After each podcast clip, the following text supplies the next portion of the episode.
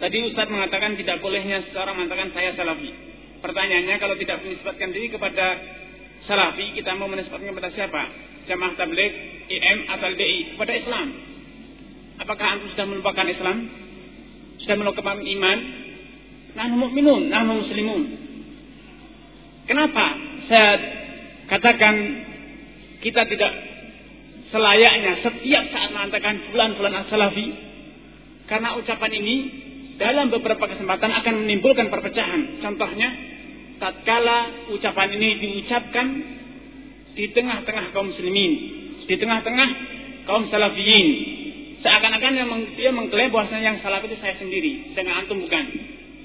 Padahal dia adalah sama-sama kawan yang ngaji, sama-sama kawan satu perguruan misalnya, ustadznya sama. Seakan-akan dia butuh untuk mengenalkan dirinya. Padahal kita sudah dikenal. Jadi nama, sebutan itu disebutkan adalah untuk mengenang diri. Kita dibenarkan untuk mengucapkan Muhammad As-Salafi di tengah-tengah halul bidah. Untuk menunjukkan identitas.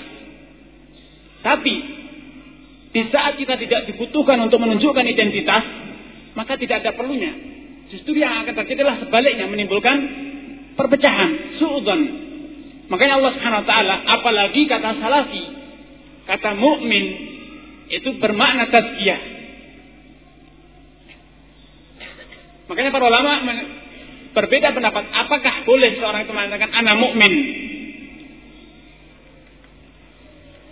Berbeda pendapat apakah harus dengan insya Allah atau tidak.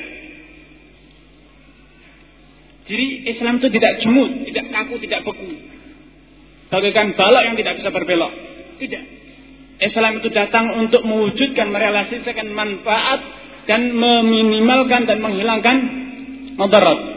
Di saat ucapan itu akan mendatangkan madarat maka harus ditinggalkan dan di saat ucapan itu mendatangkan manfaat harus diucapkan. Nah, seringnya kita tidak bisa membedakan. Kalau di pasar kita tidak berani mengucapkan Muhammad salafi. Tapi di masjid di tengah-tengah salafiyin kita mengucapkan Muhammad salafi. Mengesankan yang lainnya khalafiyin atau hizbiyin atau yang lainnya. Tapi ketika di pasar, di supermarket, di rumah sakit tidak berani mengatakan salafi. Ketika di urus-urus surat di kepolisian, siapa namanya? Ali Pak. Kenapa salafnya dia disebut? Takut. Tidak jujur. Sehingga ucapan seperti ini diucapkan di tengah-tengah salafiyin yang terjadi hanya kesan negatif. Hanya akan menimbulkan perpecahan. Justru dibutuhkan ucapan seperti itu di tengah-tengah hizbiyin. Di tengah-tengah orang akhwaniyin. Kuburiyin. Kita butuhkan untuk mengenalkan diri. Kalau sudah dikenal apa manfaatnya Anda menyebutkan? Ingin menunjukkan Anda suci? Ingin menunjukkan kita ini lebih baik dari kawan kita? Tidak. Kita dilarang untuk tazkiyah diri sendiri. Ini yang bisa sampaikan Allah Ta'ala amnusah. Eh, kemudian saya mungkin ya sebelum menjawab ini ingin menambahkan masalah istilah salafi ini. Kalau seandainya uh, kita dalam menyampaikan dakwah pada masyarakat yang tidak mengenal sama sekali Islam, atau begitu mendengar mereka mendengar kalimat salah menjadi lari dan tidak menerima kita, maka dalam hal ini kita haram mengucapkan salafi. Kenapa?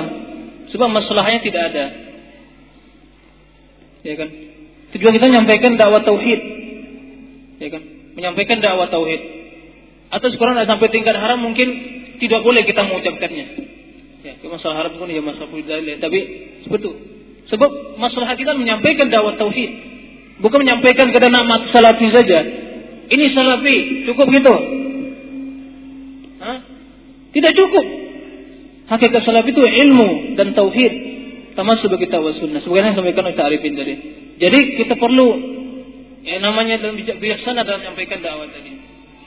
Dakwah salah itu bukan dakwah yang ya ingin ya, ingin lebih apa namanya itu suka membuat resah di tengah masyarakat tidak, tapi dengan cara bijaksana bagaimana kita menyampaikan kebenaran kita miliki kepada orang yang kita ingin dakwakan tersebut. Ya.